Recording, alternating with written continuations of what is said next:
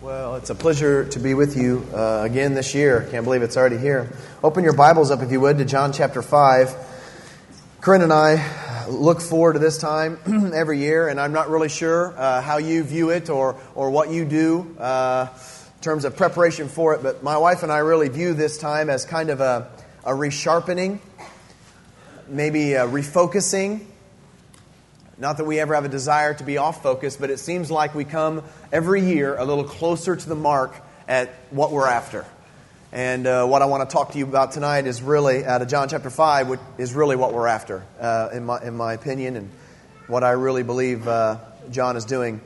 Uh, we want to look at specifically tonight John chapter 5, verses 31 through 35. And this section uh, here, verses 31, uh, is, begins the testimony section. And actually, verse 30 begins the te- testimony section. The passage or the, pa- uh, the chapter breaks down like this You have John chapter 5, the first 15 verses uh, dedicated to retelling the story of when Jesus first came into the temple, uh, the second time.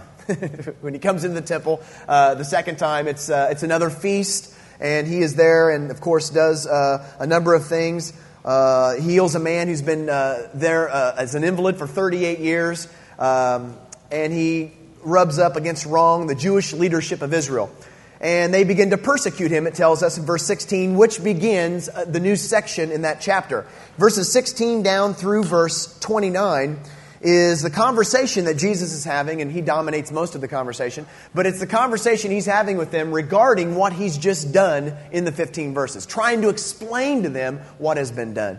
And he ends that section with verse 30, which begins the last section of the chapter, which is the testimony section. Verse 30 is Jesus' testimony, and then verses 31 through the remainder of the chapter are all those testimonies uh, that are given to confirm what Jesus uh, has been saying.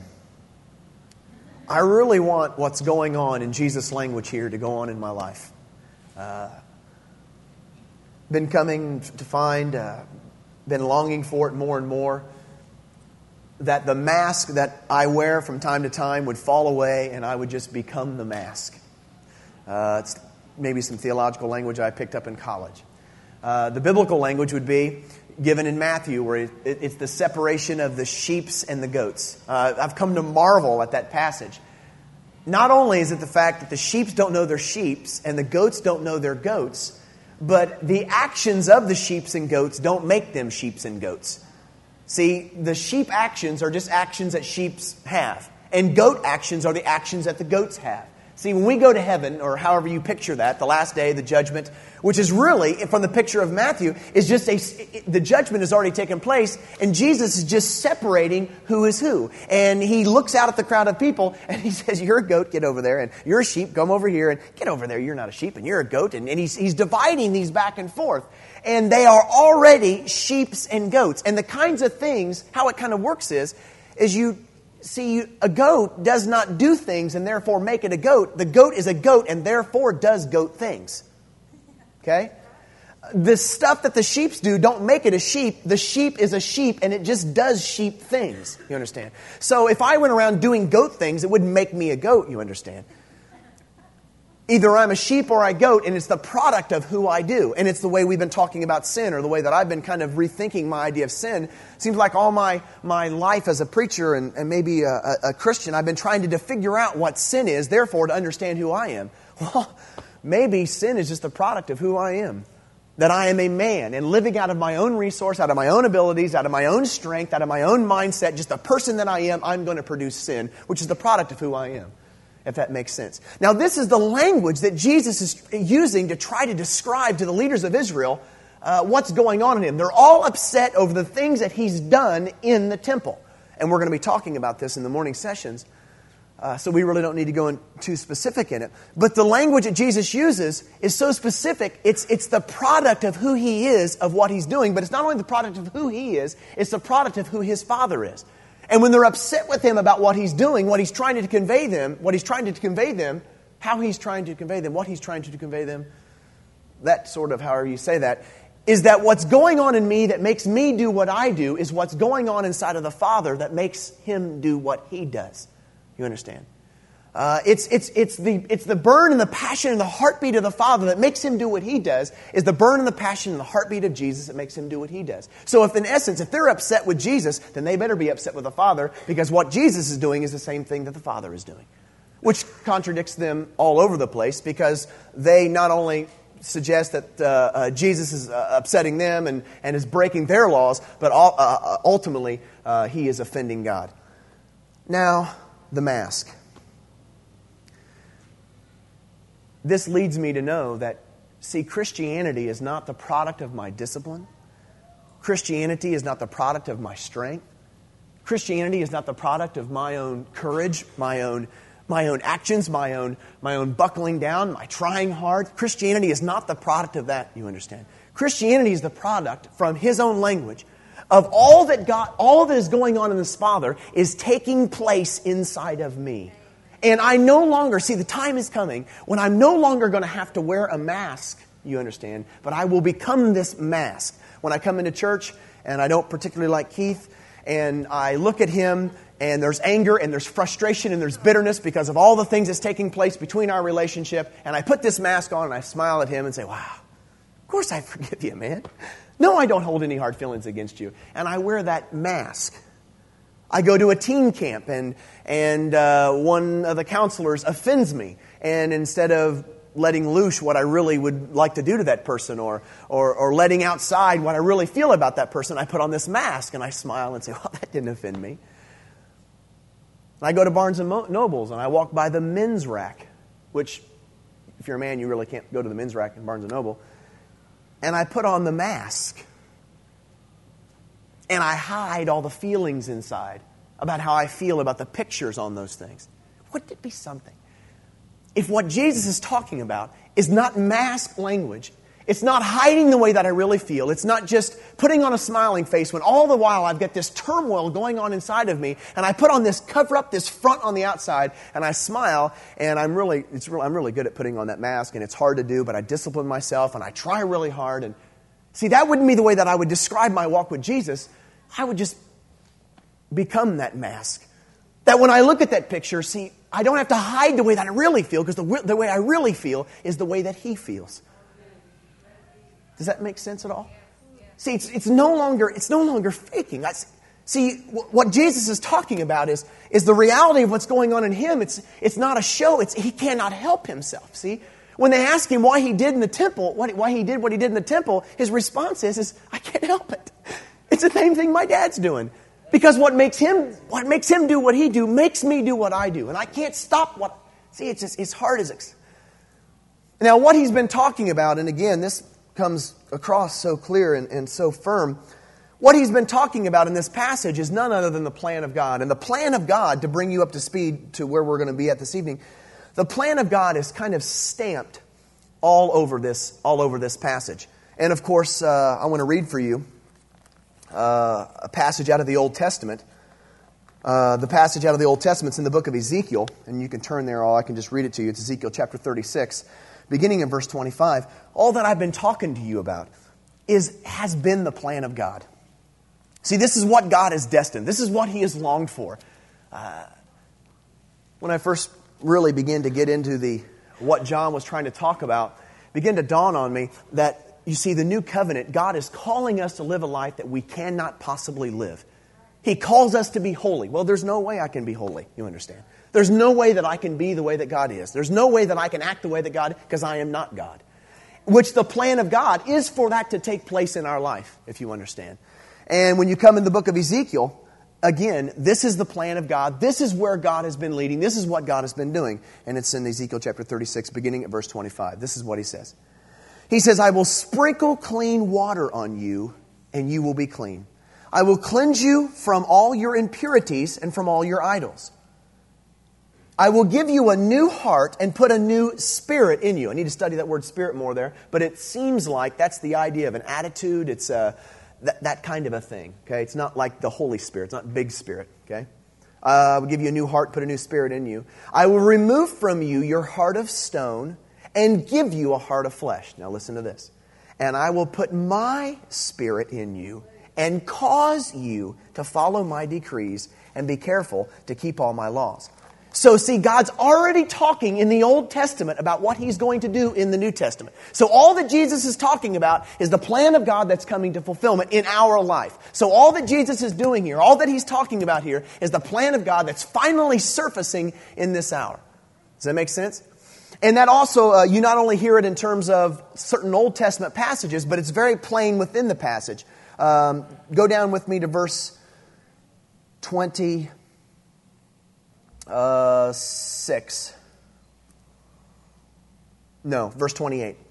Jesus says, Do not be amazed at this. Do not be amazed at what I'm saying. For a time is coming when all who are in the graves will hear the voice and come out, and those who have done good will rise to live, and those who have done evil will rise to be condemned. And he mentions this idea of time. Now, the idea of the, time or the hour is very, it's very common language throughout the Gospel of John. And as you begin to move through the Gospel, you're going to find that this is used in key passages throughout the gospel and it's the idea is is that god has this plan that's being that's being brought to pass a, a, a, plan that's really being brought about by god and jesus is living in response to this plan. And even now get this one and this is one of the, the powerful positions that i'm coming to jesus is bound to that plan in which god is bringing about a plan that was talked about from the Old Testament scriptures, which I believe Jesus is accountable to the Old Testament scriptures. I, I, believe that. I'm coming to that kind of conclusion. That Jesus did not just walk around and do his own thing. We'd all agree with that. And Jesus didn't come around and act when he wanted to act. That his actions were dependent upon the Father and upon the Father's actions, upon the Father's plan that he's bringing about, which was already talked about in the Old Testament, which was to bring us into intimacy with him and create inside of us what's going on inside of Jesus. Okay? So it's plan language all through this passage. Now, he's been talking about this comes down to verse 30, and it's the, it, it's the, it's the statement of this, uh, of his, all that he said. And he puts it in testimony format because this is really, it, it's, it's a formal setting. Verse 30 says, By myself I can do nothing, which is really strong language. Has to do with the idea that apart from the Father, I'm worthless. Apart from the Father, I'm, I'm unable to perform. Apart from the, uh, uh, the Father, I'm absolutely useless. I mean, that's really, really powerful language that he's using from our standpoint, especially. Uh, I judge only as I hear. His judgments are ju- uh, based on that. Uh, for I, uh, and my judgment is just, for I seek not to please myself, but him who sent me. Then you come into our passage and you begin the testimony section, okay? And the first testimony is verses 31 through 35, and it is the testimony of John the Baptist. And I want to read that for us at this time. John chapter 5, verses 31 through 35. If I testify about myself, my testimony is not valid. Therefore, uh, or there is another who testifies in my favor, and I know that his testimony, testimony about me is valid. You have sent to John, and he has testified to the truth. Not that I accept human testimony, but I mention it that you may be saved. John was a lamp that burned and gave light, and you chose for a time to enjoy his light. Father, we love you this evening.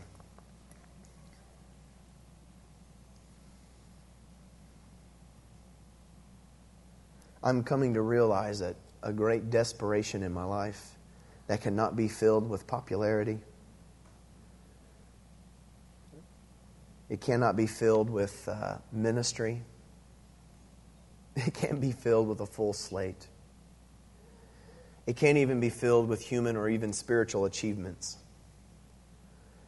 There is a great need, Father, for me to be kingdom minded, for me to fit into your plan. May you squash, may you bring to nothing, may you conquer anything in our lives this evening that would threaten that plan in our lives. For that is the only good. Open our eyes to the truth of your word this evening, and we'll give you all the praise. And we ask these things in the name of your Son, Christ Jesus. Amen.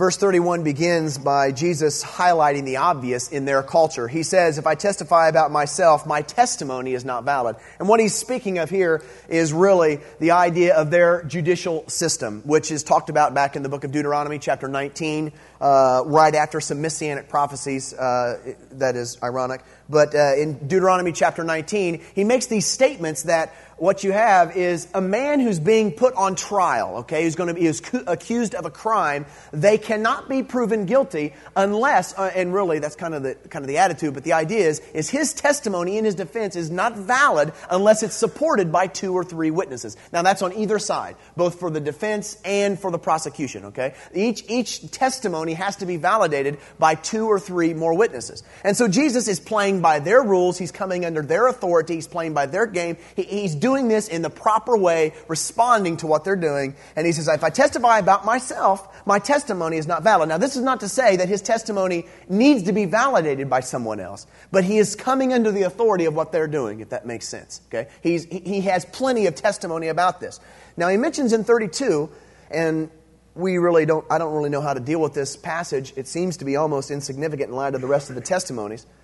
He says, There is another who testifies in my behavior. Some think that's God, some think that's John the Baptist, okay? And scholars argue over that kind of thing. My opinion, John the Baptist testifies down in a few verses, and God testifies down in a few verses, the Father, so it really doesn't matter who it is. So, verse 32, Jesus says, Listen, there is another who testifies in my behavior, and I know that his testimony about me is valid. It fits the context to say, Now that is John the Baptist. Now, now get this.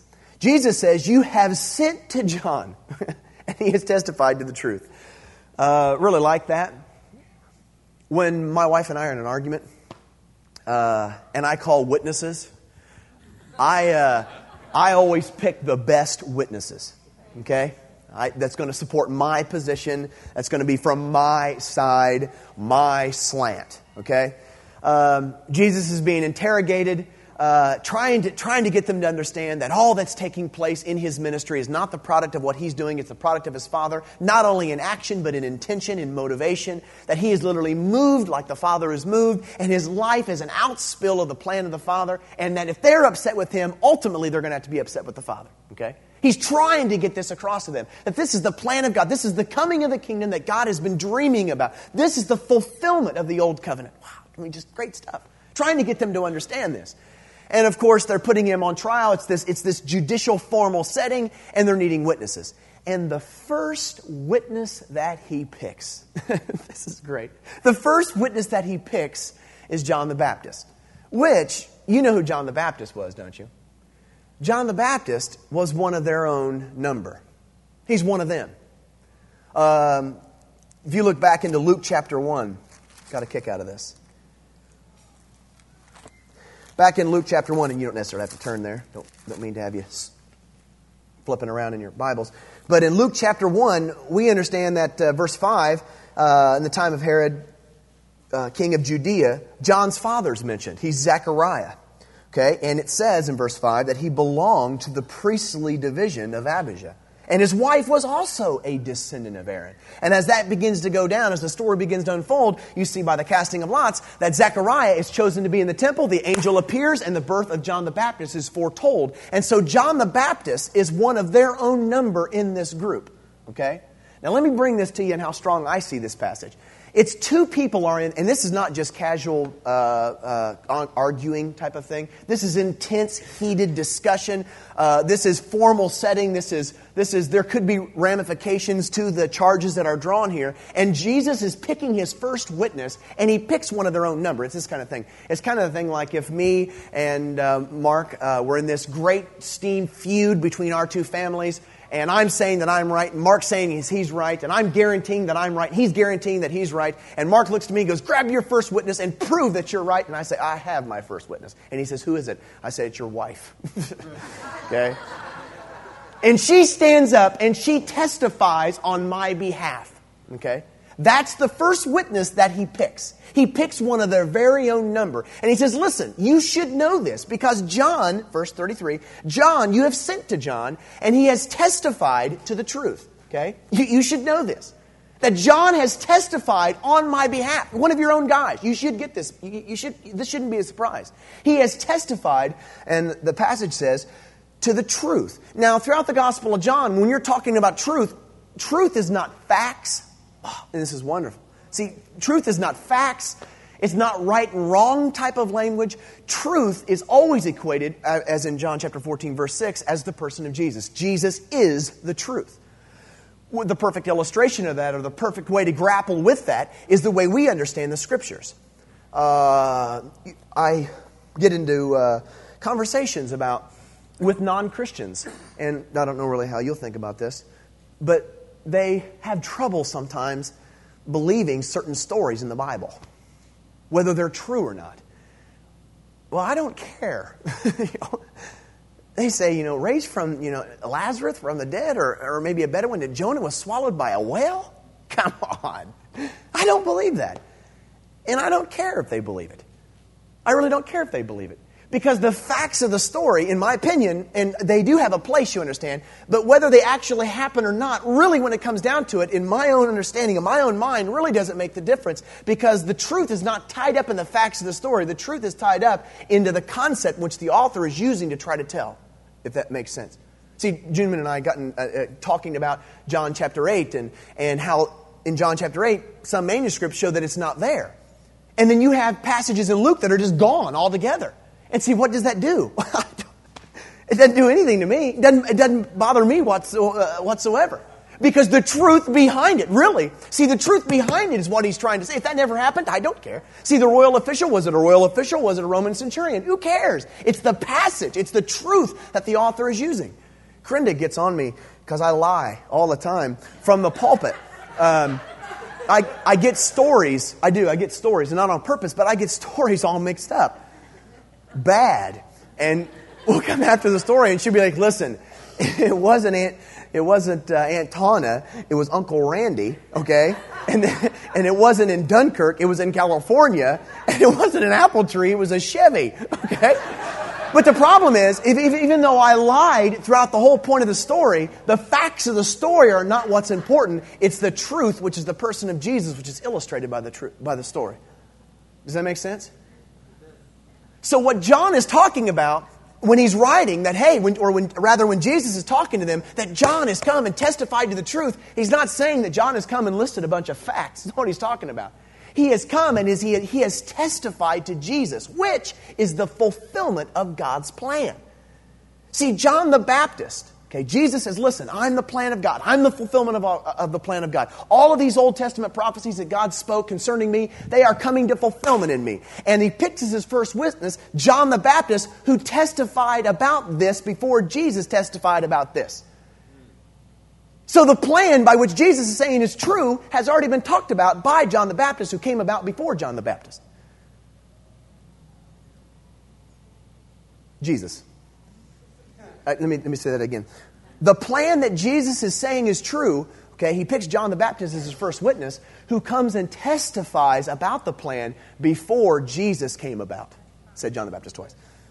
And so, what we're talking, see, what, what Jesus does here is he says this plan, see, it should not be hidden from you. You should not be surprised about it because one of your own, see, you have sent. And uh, here in the passage, when it says you have sent and he has testified, those are both verbs and they're in the perfect tense, which says it's a past action that has ramifications to the present in it. And if you go back in the past, the only past that John knows in his book, back to John chapter 1, which you really don't have to, although it really brings light to a lot that's going on in this conversation, uh, you read of that, of that interrogation and of that delegation. And when they came out and they're, in, and they're investigating John the Baptist, see, all that he's just the witness. He, it's all he's talking about is Jesus. He's just pointing to Jesus. And they're asking him, who, you, who are you? And it's as if he's not concerned about who he is.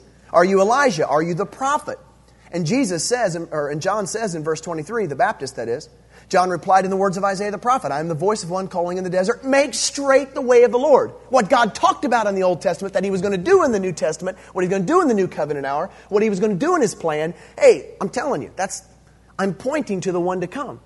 And then he even says that at the very end, among uh, verse 26 towards the end among you stands one you do not know he is the one who comes after me the thongs of whose sandals I'm not worthy to untie. So the first witness that Jesus calls is John the Baptist, who, involved in the plan, testifies about the plan before Jesus comes and testifies about the plan. So Jesus says, You should know this. John, you sent to him, you talked to him. He testified to the truth, not facts, but to me. The fulfillment of the plan. He's been talking about this. This confirms that I didn't make up this plan because his ministry started before my ministry. Now, what's really interesting is John goes on a little further in his writing, and really, I should say, Jesus goes on a little further in his talking. And he says, Not that I accept human testimony, but I mention it that you may be saved, which has all kinds of all kinds of notions in that passage to me personally. See how far how far has God come? How far has he gone in our life in order to speak his plan to us in our life? I mean, he the whole attitude of Jesus here, it's and we're going to get to this in a second, but the whole attitude of Jesus here is not to be right. He's not, he's not concerned with right and wrong. He's not, he's not afraid to be wrong. There's no, see, there's no pride here. There's, you know, you get in arguments, and even though you're really wrong, well, she's not going to know that I'm wrong, and, and you have that kind of inner defense system. See, Jesus says, listen, the only reason I'm doing this, the only reason we're talking about this is so that you may be saved. And you almost were, he says in verse 35. John was a lamp that burned and gave light. Now, this is what he said. Before we look at that, he says, And you chose for a time to enjoy his light. In other words, when John first came and began to talk about the plan of God coming to fulfillment, oh, you liked it, you were excited. You chose for a time to enjoy it. And why wouldn't you? Um, John was a pretty amazing fellow, and uh, I remember reading about him a little bit in college, and of course, commentators talk a lot about him. But Josephus and Philo, uh, the first century, some historians and philosophers of his day, I mean, talked about John the Baptist. And anyone really who would do studies on him would tell you that he was phenomenal. I mean, his ministry was so far and wide reaching that uh, one of the, uh, one of the, uh, one of the uh, I think it was Philo who quoted, said that when John was preaching, the hearts of the people were raised, they were lifted, they were, they were, they were, they were enlightened, and they would come out to hear him. And, and thousands of people were coming out to hear. They were a great, he was a great, great uh, uh, prophet of his day. And so much so that, that even when Jesus and the, and the leaders of Israel were arguing in the temple, you see, they knew better than to say anything against John the Baptist or there would be a revolt. See, when, when Jesus starts talking about John the Baptist, and again, same message, different context, when he starts talking about John the Baptist in the temple, in the synoptics, and uh, he says, Why didn't you know, uh, who was John the Baptist? See, they're not just going to say, you know, hey, he was, uh, he was just a nobody or he was a false prophet, because the people would have rose up because they were huge fans of John the Baptist. You understand? So he was a great proclaimer of his day. And Jesus says, For a time, you enjoyed his life. For a time, you enjoyed his ministry. For a time, when, G- when John the Baptist came and started talking about the kingdom, they enjoyed that. Which makes perfect sense, because who doesn't enjoy hearing about streets of gold, the coming of the Messiah, especially their own picture of the Messiah, their own understanding of the Messiah? And, and, and God is, you know, the kingdom of heaven is near, and, and there's this powerful prophet, and, and his voice is coming out and speaking, and, and, and for a time they enjoyed that. But what's really interesting, he says, for a time they enjoyed that, which means at first they really liked what he was talking about, but after a while, they didn't like what he was talking about. Do you know why they didn't like what he was talking about after a while? Hear me on this.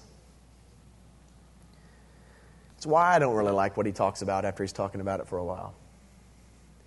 You begin to realize what the plan of God cost. Now, I don't think I'm reading into this. A couple other commentators have picked up on it, as a matter of fact. Probably don't take it as far as I will. But when it says John was a lamp that burned, that word that John uses to use there to, to describe Jesus' language and saying that John was a light that burned and gave light, the burned there should literally be translated burned up burned up. His ministry was costly to himself. I try to think like church growth strategists do. Okay? And how I would have responded, how I would have reacted if I'd have been in John's place. he was big. We would call that big time. I mean, he was real big time. I mean, thousands of people coming out to see him. I mean, he was he had disciples just like Jesus did. Uh, I mean, even the Romans and the Roman Herod would come out for a time and listen to John the Baptist. And it makes you wonder why he was out parading around in the desert all that time. Some people think that you know, hey, you know, he was just weird. I think he was you know, hey, scouting out the land and looking, plant a church, you know, and where the, you know, Jerusalem was going to grow. That's how you grow churches. And, uh, uh, you know, population strategies. Isn't that right? How you do that? You know, which, which area is going to grow first? He's looking to build a church. That's why he was out there. Um, thinking like that.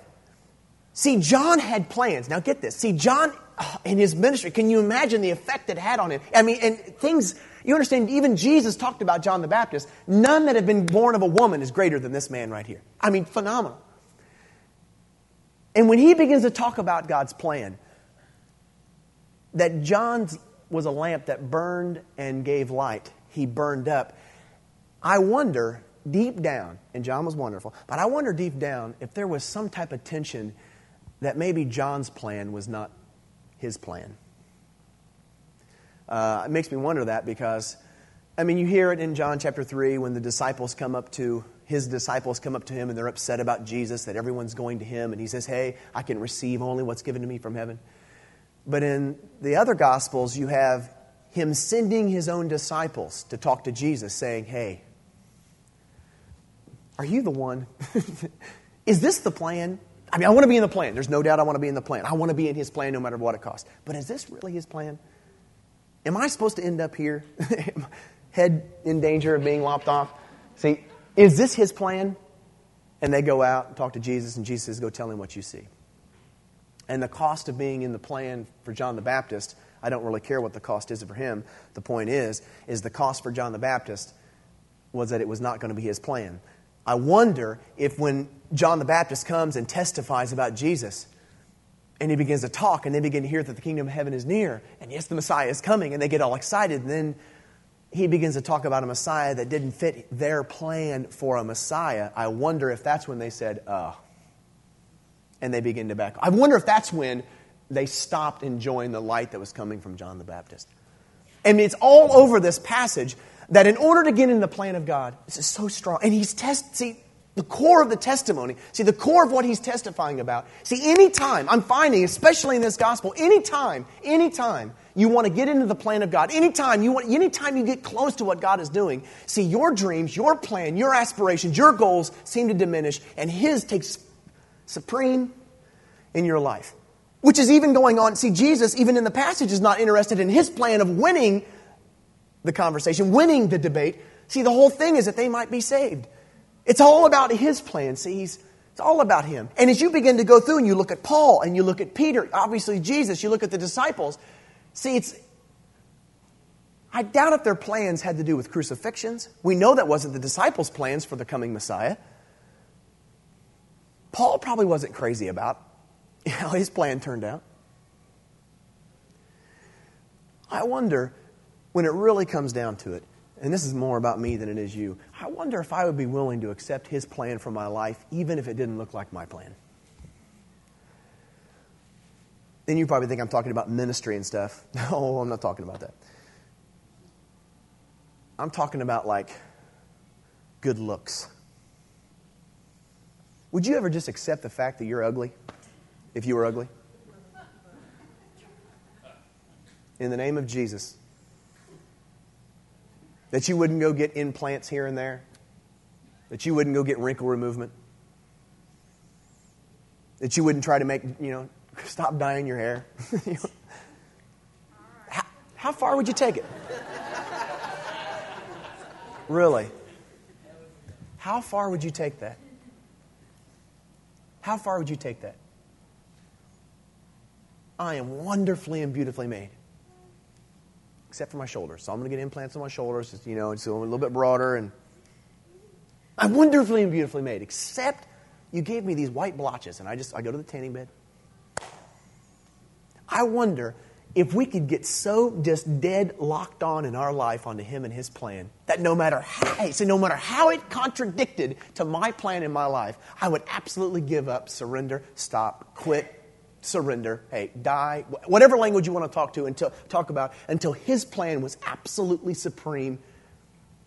And I'm absolutely convinced, and I'm see, they they are not dead. See, they just weren't. Uh, they had to be against Jesus for something. See, everything he talked about was against what they talked about. See, everything that he was for was against what they were for. Every dream that he had was against the dream that they had. And the reason they could not buy in is because, see, his plan did not match their plan. And I wonder every time, see, every time sin is produced in my life, I wonder it's I refuse to accept his plan and I just prefer to choose my plan. That, hey, listen, I like the church you gave me, but, you know, That's not my plan for my ministry. I need to be a pastor of a church of 500. I need to be the kind of evangelist is in these kinds of churches. I need to be dating the kind of person who is. What if we just saw our whole life in, in the viewpoint of his plan? Folks, I, maybe this thing is not that hard to figure out. Maybe, the, maybe it's about a cross, if you want to call, use our language, maybe it's about a cross style plan. Would you be willing to just flat out drop dead until his plan was absolutely supreme in your life and nothing else mattered? Nothing else mattered.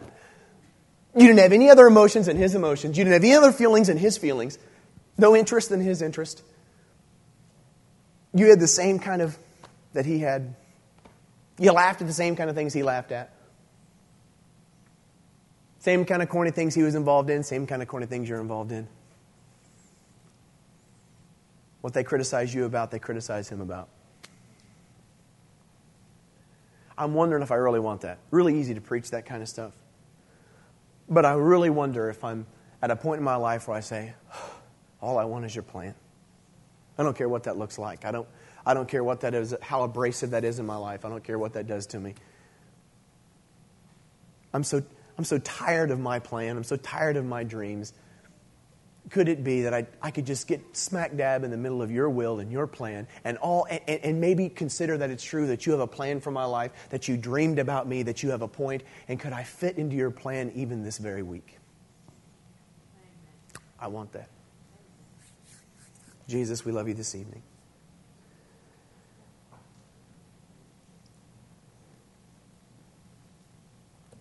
I've always just, I've been looking. I've been looking for the flaw in the Jew's life. Why did they hate him so much?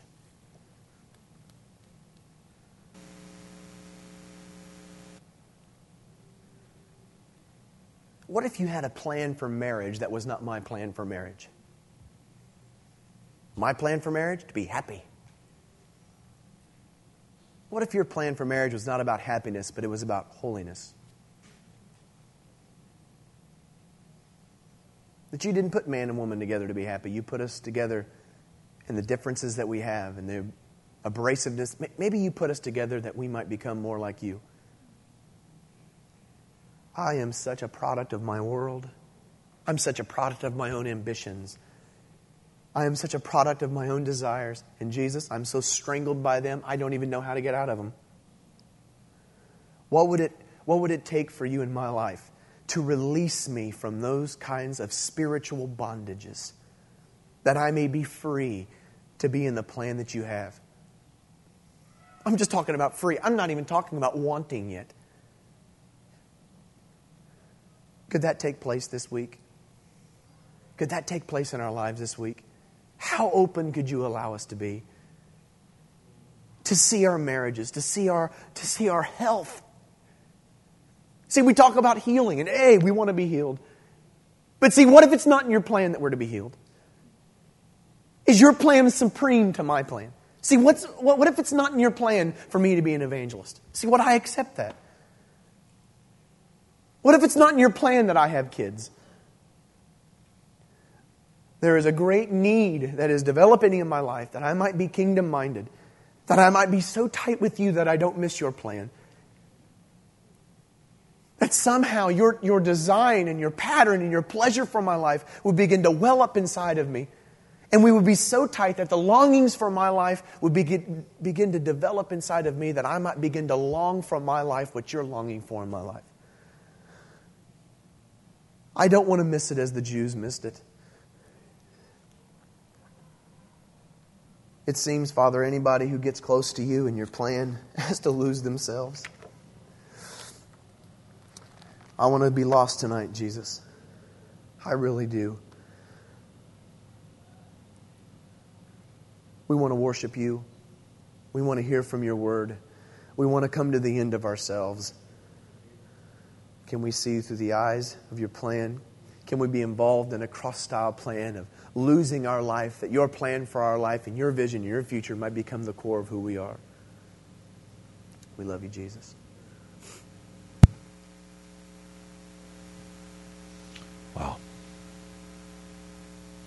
Singers, come and help me.